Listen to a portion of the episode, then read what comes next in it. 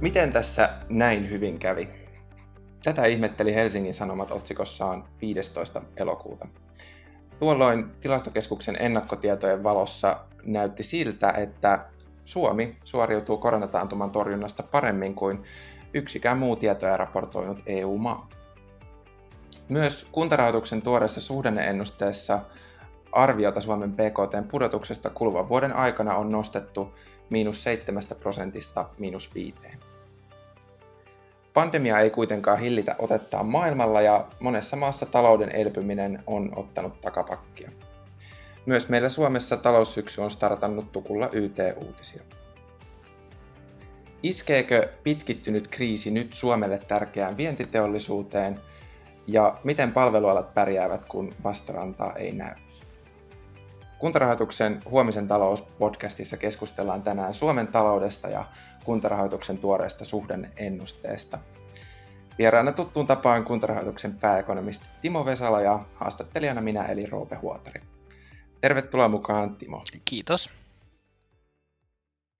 No Timo, vielä kesäkuussa kuntarahoitus tosiaan arvioi, että Suomen PKT supistuu 7 prosenttia kuluvan vuoden aikana, mutta kuten tuossa alkuspiikissä jo mainitsinkin, niin nyt tuoreessa syksyn suhdanneennusteessa tätä arviota on nostettu miinus 5 prosenttiin, eli arvioidaan, että pudotus onkin kuluvan vuoden aikana vähän loivempaa. Toisaalta myös sitten samalla niitä ensi vuoden kasvulukuja on ruuvattu hieman alaspäin uudessa ennusteessa. Voitko selittää, mistä tämä muutos nyt johtuu?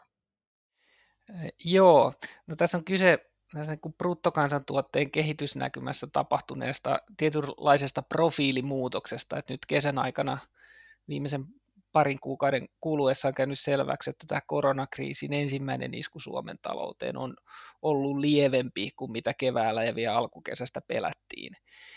Meillä pystyttiin pitämään kaupat auki, tehtaat auki, siirtyminen etätyöhön onnistuu varsin mallikkaasti ja ehkä ne poikkeustilat ja, tai poikkeustoimet niin kesti myöskin vähän vähemmän aikaa kuin mitä keväällä arvioitiin. Että nämä kaikki selittää sitä, että minkä takia me selvittiin sitä ensimmäistä akuutista iskusta vähän, vähän helpommin. Ja, ja tota, sitten siellä on myöskin ollut semmoisia yksittäisiä yllätyksiä, niin kuin tuo rakentamisen vahva veto alkuvuonna, mikä selittyy ehkä, ehkä lämpimällä talvella, että tavallaan ehkä niin voisi ajatella, että tämän vuoden rakentamista painottuu niin tuonne alkuvuoteen enemmän. Totta kai siihen tulee sitten mahdollisesti vastaliike, joka sitten heijastuu loppuvuoteen, mutta kaiken kaikkiaan tämä, tämän vuoden niin kuin positiiviset yllätykset nyt aiheutti sen, että, että oli syytä nostaa sitä tämän vuoden ennustetta miinus seitsemästä miinus viiteen. Mutta sitten toisaalta nyt kun tämä pandemia jatkuu ja on, on monissa maissa itse asiassa vähän niin kuin käynnistynyt uudelleen nämä tartunnat, niin, niin tietysti se sitten heikentää sitä tulevaisuuden näkymää ja sitä el, elpymisvauhtia, mikä on odotettavissa. Ja, ja tota, tästä syystä sitten niin kuin ne lähtökohdat ehkä ensi vuoteen ei ole ihan niin hyvät kuin mitä alku, alkuvuodesta tai alkukesästä näytti. Et sen takia me ollaan tota ensi vuoden kasvuennustetta sitten taas vastaavasti, vastaavasti laskettu. Et näyttää siltä, että tästä tulee pikkusen pitkäkestoisempi ongelma. Tavallaan niin kuin matalampi pudotus, mutta pitkäkestoisemmat vaikutukset. Ja se on tämän ennustemuutoksen niin kuin keskeisin syy. Joo onko tämmöistä samanlaista talouskriisin pitkittymistä tai jakautumista niin kuin useammalle kvartaalille ja useammalle vuodelle niin nähtävissä muissa markkinoissa vai johtuuko tämä Suomen elinkeinorakenteesta sitten enemmän, että onko, onko tota, muualla elpyminen enemmän V-mallista kuin täällä? No kyllä niin kuin Suomen elinkeinorakenteella on tässä iso merkitys, että, että me ollaan, niin kuin puhutaan niin kuin jälkisyklisestä taloudesta, että me ollaan jälkisyklisempiä kuin, kuin monet muut maat. Et, et, sanotaan nyt Saksa, Kiina, USA, niin tämmöinen niin kuin V-kirjaimen mallinen elpyminen on ollut melko hyvin käynnissä ja, ja siitä skenaariosta ei ole tarvinnut näiden maiden osalta oikeastaan vielä, vielä luopua, mutta sitten kyllä on, on maita, joissa tämä epidemiatilanne on uudestaan heikentynyt, sanotaan Italia, Espanja, tai ei ehkä niinkään Italia, mutta Espanja, Ranska ja muutamat muut maat, joissa sitten niin kuin palvelualojen näkymä on uudestaan kääntynyt selvästi heikompaan suuntaan. Et, et näissä maissa myöskin sitten, sitten tämä kriisi selvästi pitkittyy. Hmm. Meillä tämä vahva teollisuuspainotus ja jälkisyklisyys sen myötä tietysti vaikuttaa sitten just, just myöskin kriisin pitkittymiseen. Ja nythän suhdanneennusteessa arvioit, että tämä koronavaikutusten toinen aalto olisi nyt sitten rantautumassa Suomeen ja että se iskee erityisesti sitten tänne vientiteollisuuteen. No nythän viime aikoina on nähty sitten valitettavan paljon tämmöisiä isoja YT-uutisia, yhtenä ehkä merkittävimmistä tuo UPM Kaipolan tehtaan sulkeminen. Voidaanko ajatella, että nämä uutiset on nyt tämän toisen aallon jonkinlaisia ensimaininkeja vai sitten vielä ehkä jälkijättöisiä korjauksia kevään ongelmiin tai pidemmän aikavälin ongelmiin? No mä arvioisin, että tämä Kaipolan tehtaan sulkeminen niin liittyy voittopuolisesti näihin paperiteollisuuden niin kuin pitkän aikavälin haasteisiin, siis kun mehän tiedetään, että paperin kysyntä on ollut jo vuosikaudet trendinomaisessa laskussa, ja toki tietenkin tämä koronakriisi nyt on antanut sille alamäelle vauhtia ja toiminut jonkunlaisena katalyyttinä niin, niin, niin tässä sulkemispäätöksessä, mutta kaiken kaikkiaan mä näkisin, että ne henkilöstövähennystarveuutiset, mitä toistaiseksi on nähty, niin liittyy vielä tähän, tähän niin kuin akuuttiin keväällä alkaneeseen ikään kuin pandemian ensimmäiseen aaltoon, että ne on sen heijastusvaikutuksia. Ja erityisesti nyt tuolla, tuolla tota, no niin matkailualalla, kuljetusalalla, jossa oikeastaan tämä tilanne ei ole missään vaiheessa merkittävästi helpottunutkaan, ettei siellä oikein voi niin kuin puhuakaan ensimmäisestä ja toisesta aallosta, vaan tätä, kaikki tätä samaa, samaa kriisiä niin, niin siellä nämä henkilöstövähennykset selvästi liittyy vain yksinkertaisesti tähän päällä olevaan niin kuin koronakriisiin. Et syksyn mittaan nyt sitten nähdään, että miten pahasti se meidän jälkisyklinen teollisuus lopulta ottaa, ottaa siipeensä ja, ja tota, rupeeko sieltä nyt tulee sitten laajemmin irtisanomis ilmoituksia tai henkilöstövähennystarpeita. Että, et toki toi nyt kesän aikana, kun nähty, että nuo uudet tilaukset on lähtenyt selvästi laskuun, niin eihän se tietenkään hyvää lupaa. Mm. No monilla aloilla mainitsitkin just esimerkiksi matkailu ja kuljetuksen, jotka nyt tuskailee sitten vielä sen äh, kriisin, sanotaanko ensimmäisen aallon kanssa, tai eivät ole koskaan siitä, siitä tota, koronan akuutista iskusta päässeet vielä yli niin nyt sitten tuskaillaan tietysti tämän pandemian pitkittymisen kanssa. Ja tuossa suhdanneennusteessa arvioit, että jopa kokonaisten toimialojen perusinfra voi joutua uhatuksi. Niin miten nämä yritykset saadaan tuettua sitten kriisin yli vai, vai saadaanko niitä tuettua kriisin yli? Tämä on tosi vaikea, vaikea kysymys, eikä siihen mitään niin kuin varmaa vastausta tässä vaiheessa ole antaa. Et, et varmasti niin kun, äh, tässä vaiheessa vielä niin yleistä kustannustukea on tietyillä toimialoilla perusteltua jatkaa, äh, jotta pystytään nyt vielä ainakin taistelemaan sitä vastaan, että tämmöistä niin kuin kokonaisten toimialojen niin kuin perusyritysrakenne ei romahda, koska sitten kun aikanaan tästä kriisistä päästään yli ja alkaa sitä kysyntää tulee, niin esimerkiksi matkailu bisnekselle, niin mehän tarvitaan tietysti ne palveluntarjoajat, jotta siitä, siitä noususta päästään nauttimaan. ilman niitä, yrityksiä, ilman niitä yrityksiä, niin siitä talouden elpymistä ei tule. Toisaalta on kuitenkin niin kuin ihan selvää, että, että on koko joukko yrityksiä, jotka ei tule selviään pitkällä aikavälillä, että niiden yrityksen kohtaama kysyntä ei yksinkertaisesti toivu, koska tällä koronalla on varmaan pitkäkestoisia vaikutuksia kulutustottumuksiin. Ja, ja tässä on nyt se haaste on se, että me ei oikein niin kuin tiedetä, tai tuskin kukaan tietää, että mitkä nyt sitten on näitä yrityksiä, joita kannattaisi tukea, joilla on niin kuin pitkän aikavälin eväät pärjätä, ja mitkä on niitä, joiden liiketoiminta malli on tavallaan niin kuin vanhentunut tai se ei niin kuin toimi sitten enää niin, niin, niin koronakriisin jälkeisessä maailmassa. Et tässä väkisin ollaan sellaisessa tilanteessa, että tämä, tämä tota, kustannustuki tai yritysten tuki, niin, niin se voi olla loppupeleissä, niin, niin jälkikäteen katsottuna voi, voi sitten osoittautua, että se on, se on ollut niin kuin tehotonta, mutta, mutta toisaalta kyllä meidän täytyy paljon tehdä hartiavoimitöitä, että tätä niin kuin, ö, toimialojen, sanotaan nyt eri, erityisesti matkailutoimialan niin kuin sitä perusyritysrakennetta saadaan pidettyä, pidettyä kasassa. Hmm.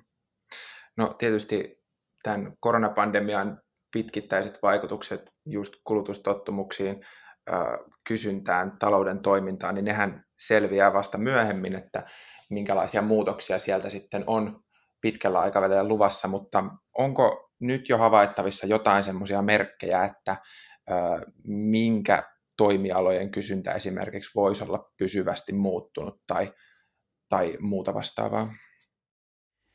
No tähänkin on luonnollisesti hyvin vaikea arvioida, että mitkä muutokset lopulta jää sitten pysyviksi, mutta näyttäisi nyt siltä, että kyllä digitalisaatio hyvin monessakin asiayhteydessä ja monessa muodossaan on ottanut selvästi ison edistysloikan nyt tässä, tässä koronakriisin aikana, että kuluttajat on entistä tottuneempia käyttämään erilaisia nouto- tai kotitoimituspalveluja milloin missäkin päivittäisissä kulutustarpeissa. Ja ihan selvästi e-, etätyö nyt kun sitä on niin laajasti testattu, niin varmaan monessa organisaatiossa havaittu, että sehän niin kuin toimiikin yllättävän hyvin, että varmasti etätyö tulee jatkossa lisääntyy, lisääntyyn. Ja, ja tietysti sillä voi olla hyvin isot ja merkittävätkin vaikutukset tiettyihin markkinoihin, esimerkiksi kiinteistömarkkinaan, ja kenties jopa, jopa niin kuin maan sisäiseen muuttoliikkeeseen, niihin trendeihin, mitä on ollut käynnissä. Että kyllähän tästä, täällä voi olla todella niin kuin kauaskantoisia vaikutuksia. Mutta sitten toisaalta, jos mä sitä ajattelen vähän ehkä niin kuin julkisten palvelujen näkökulmasta, niin semmoisesta niin kuin positiivisesta kulmasta, niin, niin kyllähän tuossa koronakeväänä tuli testattua etäopetusta, sosiaali- ja terveyspalveluissa erilaisia digisovelluksia, digipalveluita, ja, ja näistä kokemuksista voi varmasti sitten ammentaa eväitä siihen, että miten julkisten palvelujen tuottamista voidaan jatkossa tehostaa ja, ja tota, näistä kokemuksista voidaan sitten löytää avaimia myöskin tota noin niin, tuottavuuskasvun ja vauhdittamisen ja kestävyysvajeen ratkaisemiseen. No hallituksen tukipolitiikkaa tässä onkin jo vähän sivuttu ja sitä, että niitä, on, niitä tuki, tukivaroja on hankala ehkä kohdistaa oikeisiin aloihin sitten, jos mietitään sitä pidemmän aikavälin kysyntää ja sen muutoksia. Ja tuossa suhdanneennusteessa mainitsetkin mielestäni hyvin sen, että tämä lyhyen aikavälin tukipolitiikkahan on perusluonteeltaan säilyttävää ja turvaavaa, eikä sitten tue sitä uudistumista, niin onko tähän jotain ratkaisuja, että miten, miten yrityksiä voitaisiin auttaa uudistumaan, että mihin ekonomisti haluaisi nyt nähdä näiden tukivarojen ohjautuvan? No kyllä julkinen valta voi tietysti lisätä suoraakin tukea esimerkiksi tutkimus- ja tuotekehitystoimintaan ja, ja kannustaa vaikkapa vihreitä investointeja, se on ihan selvä. Mutta kyllä mä näkisin, että, että pääosa tarmosta kannattaisi kuitenkin keskittää siihen, että miten me saadaan niin kuin sellainen markkinaehtoinen uusiutuminen käynnistyyn. Ja, ja silloin puhutaan näistä niin kuin toimintaympäristön edellytysten parantamisesta, että miten me voidaan tehdä Suomesta houkuttelevampi paikka yrityksille ja niiden investoinneille. Ja tähän on se keskustelu, mitä on aika paljon tässä viime viikkoina käyty. Ja se on niin kuin se tapa, millä pystytään niin kuin varmimmin tukemaan työllisyyskasvua, tämmöistä niin kuin markkinaehtoista työllisyyskasvua, joka sitten samalla vahvistaa myöskin julkista taloutta. Ja, ja tota, täällä meillä Suomessa varmaan näiden rakenneuudistusten tarve on aika iso, että meillä on aika pitkä lista, lista rakenneuudistuksia, mitä pitäisi pystyä edistämään tai viemään maaliin. Että meillä on tämä sosiaali- ja terveyspalvelujen uudistus edelleen kesken. Me ilmiselvästi tarvitaan sosiaaliturvan uudistus, me tarvitaan todennäköisesti myöskin verouudistus. Me tarvitaan koulutusjärjestelmään vahvistavia uudistuksia ja kenties niin kuin uudenlaisia toimintatapoja muotoja sekä sitten tietenkin näitä työmarkkinauudistuksia, joista on, on niin kuin paljon ollut puhetta. Et se ongelma, mikä on näissä rakenneuudistuksissa, on, on tietysti se, että E, että niistä ne hyödyt tulee usein vasta niin kuin pitkällä aikavälillä. Ja sitten taas lyhyellä aikavälillä niihin saattaa liittyä monenlaista tuskaa, jotka, jotka heikentää joidenkin tiettyjen väestöryhmien etuja ja taloudellista hyvinvointia. Ja, ja tota, sen takia ne on niin kuin poliittisesti hirveän vaikea saada niitä päätöksiä tehtyä. Ja, ja tota, sen takia näissä tämmöisissä saumakohdissa, kun näitä tehdään, näitä rakenneuudistuksia, niin varmaan sitten tarvitaan sitä julkista tukea niille väestöryhmille, joiden kuin etuja jollakin tavalla heikennetään, jotta se pehmentää sit sitä, sitä siirtymä, siirtymävaihetta. Mutta mut, näin mä niin näkisin tämän tilanteen. Hmm. No, siirrytään hetkeksi sitten vielä kuntiin ja kuntiinhan koronan talousvaikutukset iskevät tosiaan hieman jälkijättöisesti, niin kuin tuossa suhdanneennusteessakin mainittiin ensi vuonna ja sitten sitä seuraavana vuotena. Ähm, voitko vielä selventää, että mistä tämä, tämä jälkijättöinen isku siellä kuntapuolella sitten johtuu ja onko se myös jollain tapaa auttanut kuntia selviämään tästä akuutista kriisistä, että se, ei, se talousisku ei ole heti realisoitunut? Joo, tosiaan, tosiaan kuntiin niin nämä koronavaikutukset tulee, tulee vaiheittain. Nyt tässä akuutissa vaiheessa niin siellä on etulinjassa ollut ennen kaikkea sairaanhoitopiirit ja sitten suuret kaupungit, joiden elinkeinorakenne on hyvin palveluvaltainen ja jotka nämä isot kaupungit on myöskin tyypillisesti siellä tulopuolella riippuvaisia nimenomaan niin kuin verotulokertymistä, eikä niinkään paljon valtionosuuksista. Mutta sitten tietysti on kuntia, jotka on niin matkailuelinkeinosta hyvin riippuvaisia, niin totta kai nekin on, on tota kärsinyt, niissäkin verotulot on tippunut. Sitten mistä on myöskin tullut, tullut negatiivista kuntatalouteen on erilaista palvelu, maksuista, niiden kertymisistä, koska monia palveluita on jouduttu pitämään, pitämään niin kuin kiinni tai, tai pyörimässä, mutta, mutta sitten, sitten tota noin, niin ei ole saatu kuitenkaan maksutuloa. Toisaalta sitten on niitä kuntia, joilla on, on ehkä se väestön ikärakenne sellainen, että siellä on paljon eläkeiässä olevia asukkaita, joiden tulovirrassa ei ole juurikaan tapahtunut muutosta. Ja, ja sitten näissä kunnissa usein niin kuin valtionosuuksien merkitys on iso, niin niissä välttämättä ei ole kauhean isoa iskua tässä ensivaiheessa tullut. Ja, ja tota, se myöskin, mikä sitten on pehmentänyt totta kai tänä vuonna on nämä valtion ää, tukirahat, jotka on ollut ihan pe- merkittävä niin kuin pehmennys tähän ensimmäiseen vuoteen. Ja, ja, tota, ja sitten myöskin kunnat on pystynyt, pystynyt saamaan aikaan säästöjä, kun oli esimerkiksi koulut kiinni, ää, ei tarvittu ää, sijaisopettajia eikä mitään tällaista, että, että ihan siis merkittäviä säästöjäkin on tullut.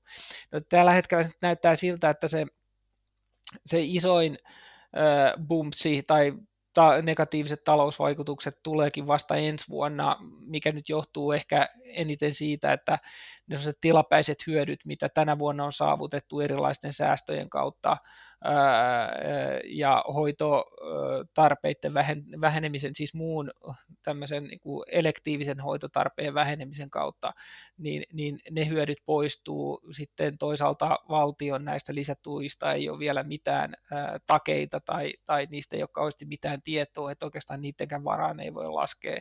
Sitten, sitten hoitojonojen purkutalkoot, niin nehän kärjistyy ensi vuonna ja sieltä tulee merkittäviä uusia tai lisäkustannuksia, joita valtio todennäköisesti tulee kyllä aika pitkälle kompensoimaan, mutta ihan varmaa on, että sieltä jää niin kuin kunnillekin maksattavaa. Ja, ja sitten kyllä tämä on ollut niin iso isku niin kuin Suomenkin talouteen, että kyllä nuo verotulot tulee laahaan aika pitkään sen trendin alapuolella, missä oltiin ennen koronakriisiä, että et, et kyllä siellä niin kuin tulopuolellakin kestää kestää pitkän aikaa, että, että niin kuin toivotaan. Et siinä mielessä tuo ensi vuosi on ehkä semmoinen, semmoinen niin kuin, sillain niin kuin pahin vuosi, että siellä on tämä tulopuolen ongelmat ja sitten monet niin kuin menopuolen asiat niin kuin kärjistyy ja kasautuu. Ja sitten jos he lisää vielä tämmöisenä tavallaan niin kuin häntäheikkinä tota noin niin, tai viimeisenä tota, ää, ää, niin kuin vaikutuksena, niin tulee nämä koronavaikutusten tuleminen sitten tämän verotulojen tasausjärjestelmän kautta niin osi, osaan kuntiin niin tulee vasta sitten 2022, että sielt, sieltäkin tulee sitten vielä osa vaikutuksista. Aivan. No nyt just kun katsotaan ensi vuotta ja sitten kun nämä, nämä tota, pahimmat talousiskut alkaa sieltä puskea päälle, niin muistan, että edellisessä huomisen talousjaksossa taidettiin siteerata tuota kuntatyönantajan Hannu Freundia, joka sanoi Ylellä, että kunnissa ei ole koskaan oltu näin hankalassa tilanteessa. Ja sitten taas toisaalta jo ennen koronakriisiä hän on pitkään kannettu huolta siitä, että miten kunnat pärjää ja kuinka paljon Suomen kuntakenttä velkaantuu, niin miten jos katsotaan tämmöistä yleisarvioa vielä kuntatalouden tilasta, niin onko mitään positiivisia käänteitä ilmassa? No on ihan totta, että tilanne on, on hyvin vaikea, että ennen koronaakin tuossa oli pohjalla historia huonoin kuntatalouden vuosi ja sitten kun tulee päälle tämä koronakriisi, niin, niin kyllä nyt ainakin muutamiksi vuosiksi lisää sitä kuntien velkaantumispainetta ja mm, aika vaikea ehkä vielä on nähdä semmoista niin kuin konkreettista käännettä parempaan, mutta silti mä sanoisin, että eväitä siihen alkaa olemaan olemassa, että jos nämä koronakevään esimerkiksi kokemukset digiloikista ja, ja, ja muusta hyödyllisestä niin saadaan käännettyä positiiviseksi, niin, niin tota, on, on varmaan avaimiakin sitten siihen, millä saadaan niin kuin se käänne aikaiseksi, mutta semmoisen niin konkreettista ää, käännettä ehkä vielä ei ole näköpiirissä. Mm.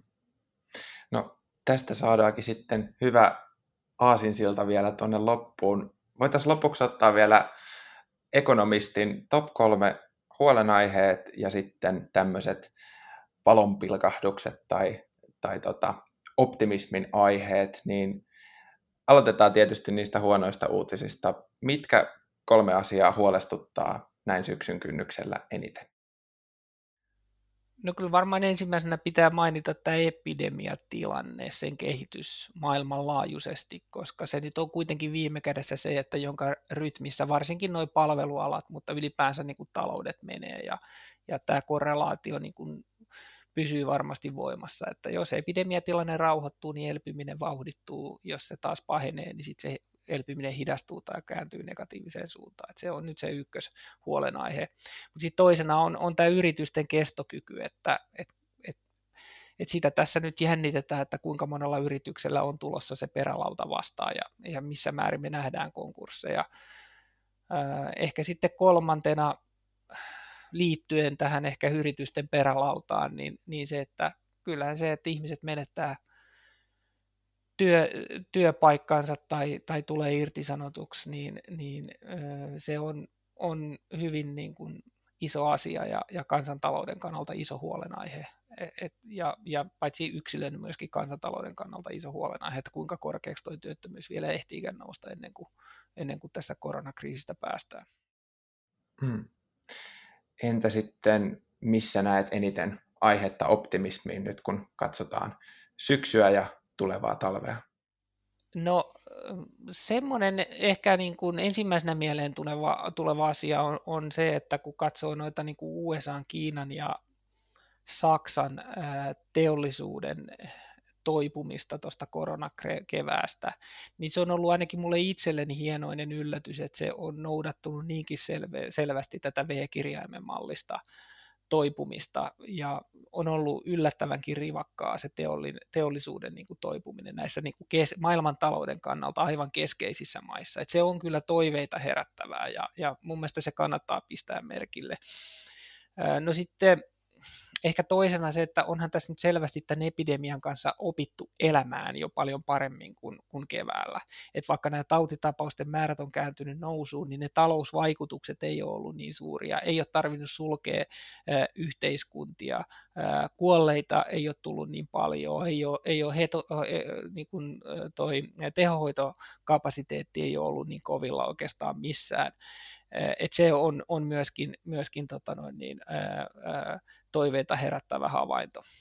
Ja ehkä sitten kolmantena nämä rokoteprojektit, että, että vaikka niissä tulee päivittäin vähän eri suuntaista tietoa, että miten edistytään, niin silti se näkymä on kuitenkin se, että ehkä sit suurin piirtein puolen vuoden päästä niin siinä rokotteessa voitaisiin olla maalissa ja, ja tota, ää, se on, on sitten, jos ja kun se tulee, niin se on erittäin iso, iso asia myöskin talouden kannalta.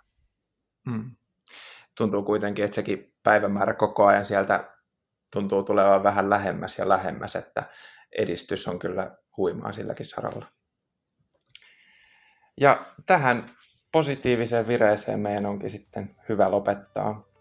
Kiitoksia paljon Timolle ja erityiskiitokset kuulijoille. Kuntarahoituksen täysmittaiseen Q3 suhdanneennusteeseen voitte tutustua Kuntarahoituksen verkkosivuilla osoitteessa kuntarahoitus.fi.